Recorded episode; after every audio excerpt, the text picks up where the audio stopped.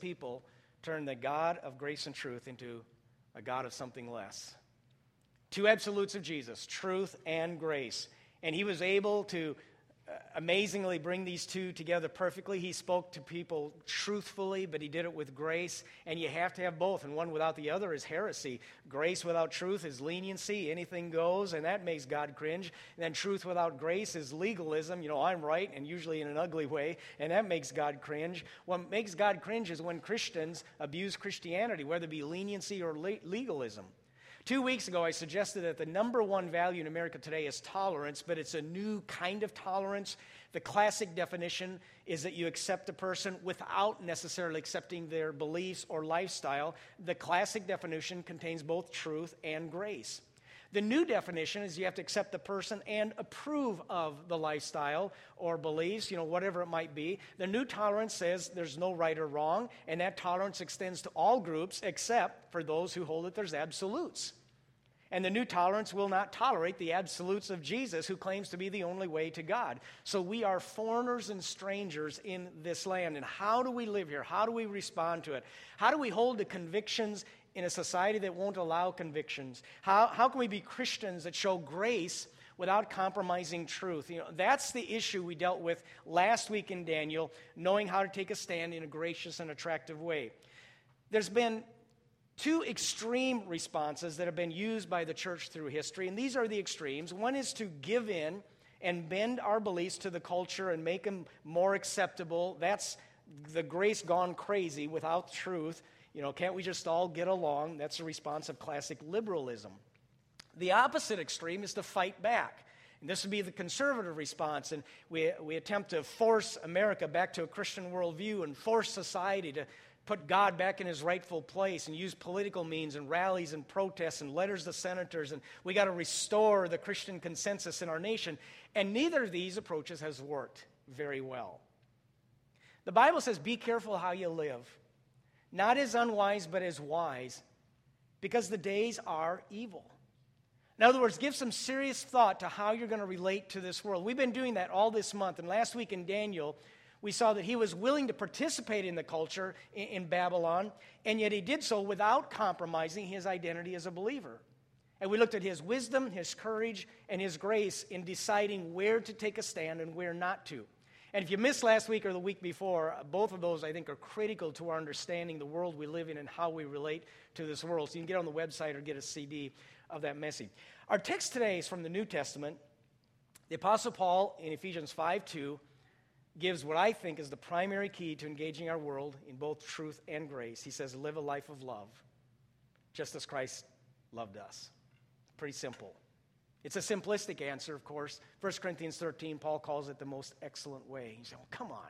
Weber, can't you come up with something a little more profound than that? No. In fact, I think this is profound.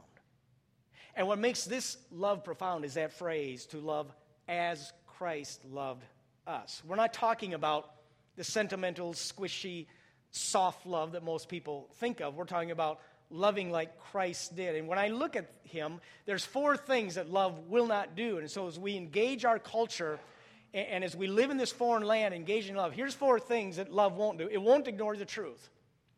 When Jesus encountered a Samaritan woman in John 4, he broke down the sex barrier, he broke down the ethnic barrier, he broke down the religious barrier, he broke down the moral barrier, and he treats her as a valuable person. He loved her, he was very tolerant in that way, but and here's where he's different than the tolerance of today. He did not ignore her self destructive lifestyle. He said, Go get your husband. And she said, I have no husband. He said, Yeah, you're right. Uh, when you say you have no husband, in fact, is you've had five, have had five, and the man you're with now is not your husband. So Jesus doesn't ignore the truth. He's actually pretty blunt. And here's where the new tolerance would say, well, he's a bigot and arrogant because Jesus refused to accept her behavior as is. The new tolerance would say it's just her choice and no one has a right to say anything about it. It's kind of like the child that says, Mom, if you love me, you'd let me do whatever I want to do. And mom says something like, Sonny, it's because I love you, I don't let you do everything you want to do. What's the opposite of love? It's not hate, it's indifference. Go ahead, do what you want. I won't interfere. Don't get involved. That's really the opposite of love. Little Johnny wants to go out and play in the traffic. What's a loving thing to do? Interfere. Stop him, okay? He's going to get hurt. The new, def, new tolerance definition of love is really indifference. Go ahead, do whatever. You know, the mantra today is whatever, you know, or my generation, let it be. You know, you do your own thing, I'll do mine. Go ahead. Uh, let your life go to hell. I don't care. That love, that's really what the new tolerance is. It really is. I don't have to care for you. Just live and let live. I'm okay, you're okay. Have you seen the commercial? I love this, where the guy is with this pretty girl on a date. And the big question, his big dilemma is should I be truthful and tell her about that thing in her teeth? Have you seen that? It's great. Now, if I have something in my teeth, please tell me. All right? Or if my fly is unzipped, please tell me. I'll be embarrassed by that. I won't like it, but it's the loving thing to go to do. I need to know the truth. It's easier to say nothing. It's easier to not get involved. You know, love is actually tougher. It, it, says some tough things. I will plead with you to follow a different way if I, if I believe, because I believe you're worth the risk and the effort. So tolerance is safe. It's less offensive, but it's not really love. Because love won't ignore the truth. Another thing I see in Jesus when he walked on earth, it won't administer condemnation on sinners. Now, Zacchaeus was a sinner that he met, just like the Samaritan woman. He was greedy, he extorted people. Uh, Jesus doesn't excuse him for that or ignore that truth, but nowhere in that account does Jesus speak a word of criticism to him, which he could have. Rather, he said, Zacchaeus, I want to come to your house. I want to spend some time with you, be your friend. And Zacchaeus responds, and eventually, because he met Jesus, it changed his life. He said, I'll give half my money to the poor and pay back four times anyone that I've cheated. Jesus did not condemn him, he just built a relationship with him, and it opened the door. And there's no doubt that Zacchaeus had been rebuked regularly by the religious leaders of his day. They pointed out his sin, they told him what he was doing wrong, but condemning him did not change him. And I wonder, these religious leaders, if they ever went to Zacchaeus' home for a visit, I wonder if they ever fellowshiped with him. I wonder how many of the religious leaders tried to become his friend. Now, Jesus did condemn, of course, and there is a place for it. But when you look at the times when Jesus condemns, most of the time he's condemning people like us, religious people, because they were condemning others. Romans 12, Paul says, Do not repay anyone for evil for evil. Be careful to do what is right in the eyes of everyone. If it is possible, as far as it depends on you, live at peace with everyone. this is a great way to engage our culture. Do not take revenge, my friends, but, but leave room for God's wrath, for it is written, It is mine to avenge, I will repay, says the Lord. On the contrary, if your enemy's hungry, feed him. If he's thirsty, give him something to drink. In doing this, you'll heap burning coals on his head. Do not be overcome by evil, but overcome evil with good. Even though we cannot commend wrongdoing, we won't ignore the truth, nor should we administer condemnation. That's really God's job. Third thing, love won't ignore people's needs.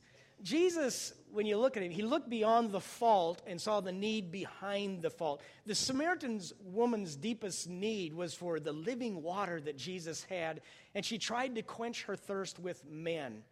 Um, Jesus went beyond the sin. He got to the reason behind the sin. When, when a woman goes to an abortion doctor, it's not that she wants to do something horrific against a human life. That's not her motivation. There's a reason, there's a need there. And we need to be willing to address the need and not just the behavior. When we start going into the world and we say, you know, we're going to stand beside you, we're going to stand with you, uh, we're going to help you in our need, that's when conversations will open up and we'll start building bridges. William Barclay said more people have been brought into the church by the kindness of real Christian love than by all the theological arguments in the world. And more people have been driven from the church by the hardness and ugliness of so called Christianity than by all the doubts in the world. So let me ask when's the last time you had a non church person in your home? Could I challenge you to consider that? Not to convert them, just to talk. Become a friend, be a Jesus to them. And then the fourth thing love won't do it won't be passive. Often we think of good Christians as someone who doesn't break the law. We mind our own business. We don't cheat. I, you know, I don't beat my wife. I don't steal. I, I don't cause ripples. You know, if I live a nice life, if I sit in church, put my money in the plate, and take communion, the world will see the light of Christ through me. No.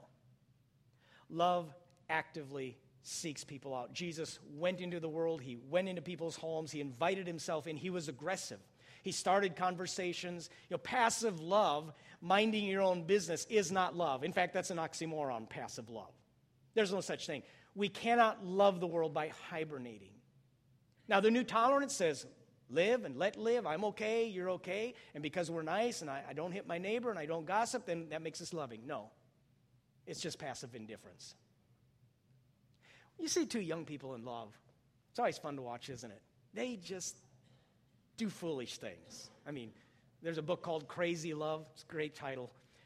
I mean, young people in love, they'll spend money they wouldn't normally spend. They'll travel great distances. They just act goofy. Now, some little kid, kids were asked about love and marriage, and one little boy said, You know, all that love stuff is just foolish. And he's right. Shakespeare said, God made woman beautiful and foolish, beautiful that man might love her, and foolish that she might love him. Right?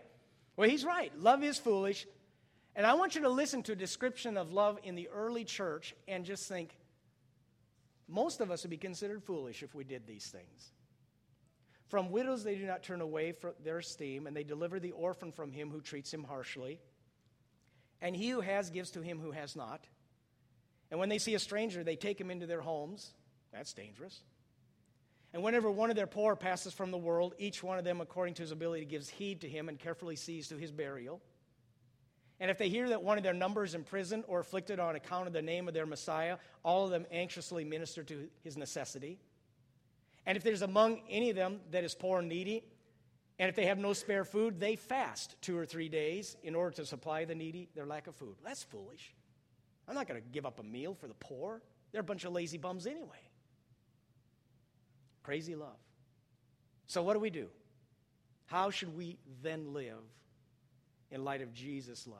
I'm just going to suggest two things. First of all, aggressively live in love. I will aggressively pursue you, serve you, I, I will have you in my home. I will help with your kids. I will give money when it's needed. I'm going to pray for you. I'm going to go out of my way to build a bridge to you. Now, some might think it's foolish, but how foolish was it for God to send his son to this earth?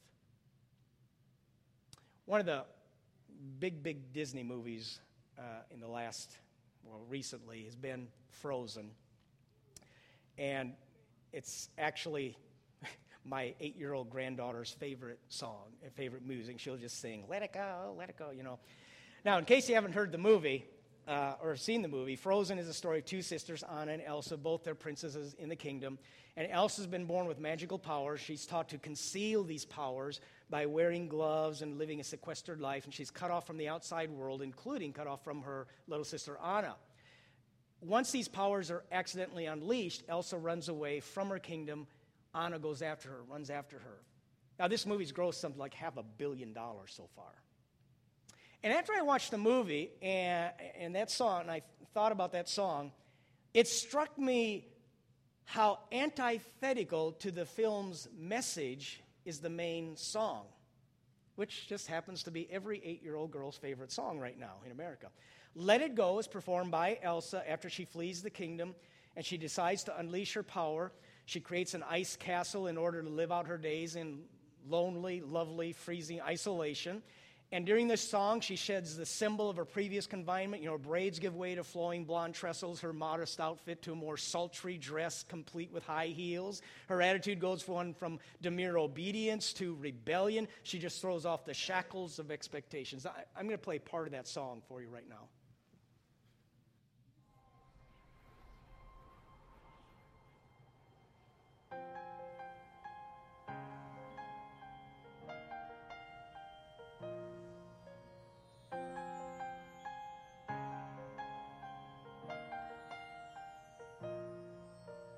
Snow glows white on the mountain tonight, not a footprint to be seen.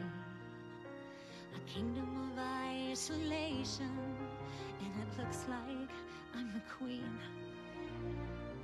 The wind is howling like this swirling storm inside. Couldn't keep it in, heaven knows I tried.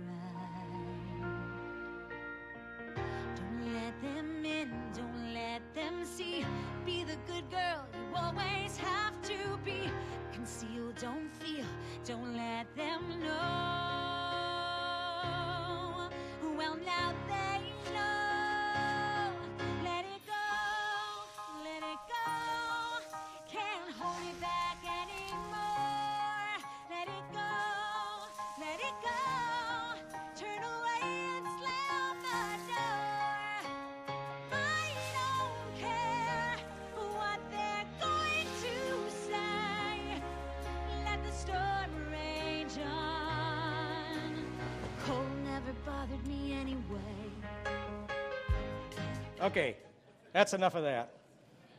I've heard that song so many times. Let it go, let it go, can't hold back anymore. Turn away and slam the door. I don't care what they're going to say. The fears that once control me can't get to me at all. It's time to see what I can do to test the limits and break through. In some ways, it's a, it has a good message, okay? Kind of, you know, definition of freedom. No right, no wrong, no rules for me, I'm free. Well, that's stupid definition of freedom. But anyway, here's the thing let it go is not the point of the movie at all. The point of the movie is love between two sisters, which ultimately allows Elsa to learn to use her powers for good. It's not let it go, do your own thing. Yeah, she needs to stop concealing, not feeling. She needs to not be closed in by others. There, are some good things like that, as the song says. But she also needs to come back to the responsibilities of her kingdom and learn to really love. Anna, the Anna, the strange little sister who pursues Elsa at great risk to her own life, is really the hero. If you watch it, she is the hero because of love. She refuses to let Elsa go, aggressively pursuing her.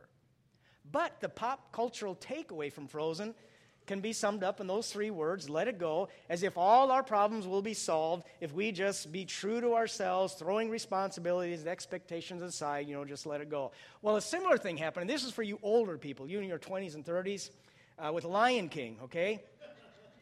And same thing, a young prince runs away from his kingdom after the death of his father. He encounters some cute and amusing jungle animals, and they sing this fabulously catchy song. We'll just play a little bit of it, okay? Let's hear it. Hakuna Matata. What a wonderful phrase. Hakuna Matata. Ain't no passing craze. It means no worries for the rest days. It's our problem free philosophy. Hakuna Matata. Hakuna Matata? Yeah, it's our motto. What's the motto? Nothing. What's the motto with you? you know, kid, these two words will solve all your problems. That's right. Take Pumbaa, for example. Okay, Why? enough of that. I know you'd rather watch that and listen to me, so would I. But anyway, uh, Hakuna Matata, these two words will solve all your problems. Now, people still use that phrase today, which comes from Swahili. We can't can translate it, no worries. 20 years ago, it was as if the entire nation was relieved that we shouldn't worry and embrace this problem free philosophy. But again, the song's message of shedding responsibilities is really overturned by the movie's storyline. The young prince Simba is con- uh, confronted by his old friend Nala, who urges him to return to his suffering kingdom and face the responsibility. So the main song is not the message of the movie at all. Let it go, no worries. But the message of the movie is love and responsibility. If we truly let it go and no worries, there'd be no love. None. Now, I'm not going to stop my grandkids from singing these songs. At the end of the day, these lyrics are parts of two movies that have some positive messages. But I want my kids to pay attention not to just a catchy tune, I want them to see the story. So that their real lives are not defined by Hakuna Matata or let it go, but rather by acting toward others aggressively in love. Aggressively, like God, who so loved the world that he gave his only Son. The other aspect of engaging our world, I would suggest, is humbly stand for truth. Because I love you, I will point to the truth about anything that threatens your well being, your relationship to God, and to others. Because I love you, I will share the gospel of Jesus Christ with you, even if our culture forbids it. One of the tough areas for this for ministers is weddings. Sometimes we get asked to do weddings of people that, frankly, are not ready. They should not get married. And ministers sometimes have to refuse to do weddings. One minister did that. He told the couple that he thought their wedding was a mistake. They were not ready. And the young woman began to cry, and the young man got angry. He said, I thought pastors were here to help people, but you made her cry. And the pastor said, Son, I am helping you. I'm telling you the truth. And if you don't like the truth, you should go somewhere where people will tell you what you want to hear and lie to you.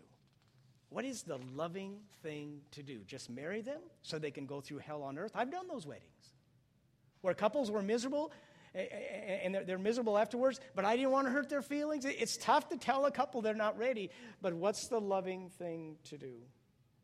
Critical word is humbly. It means that I recognize, admit that I have some areas of untruth in my life as well. I'm on a journey just like you. I don't place myself above you, I place myself alongside of you.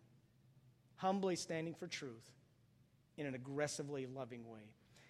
What if everyone in this church decided to invite non Christian people over just to get to know them? What if everyone decided we need to enlarge our circle of friends? What if we befriended people outside of our circle? What if everyone here selected even one person that they know is outside of Jesus said, I'm going to love that person?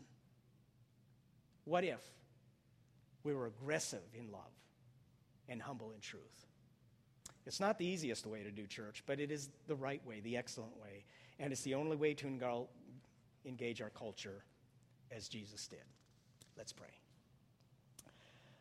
Father, we are so grateful for Jesus and what he did for us on Calvary and coming to this world. And I pray that we will be motivated to live a life of love just as Christ loved us. It's easier to be indifferent, it's easier to live and let live, it's easier to just go home and tend to my own little world. But I pray today you'd help us to see people as you see them. Help us to go into the world making disciples. I pray for your spirit to come on us, to renew our passion, aggressively be active in love, and humbly standing for truth. In Jesus I pray.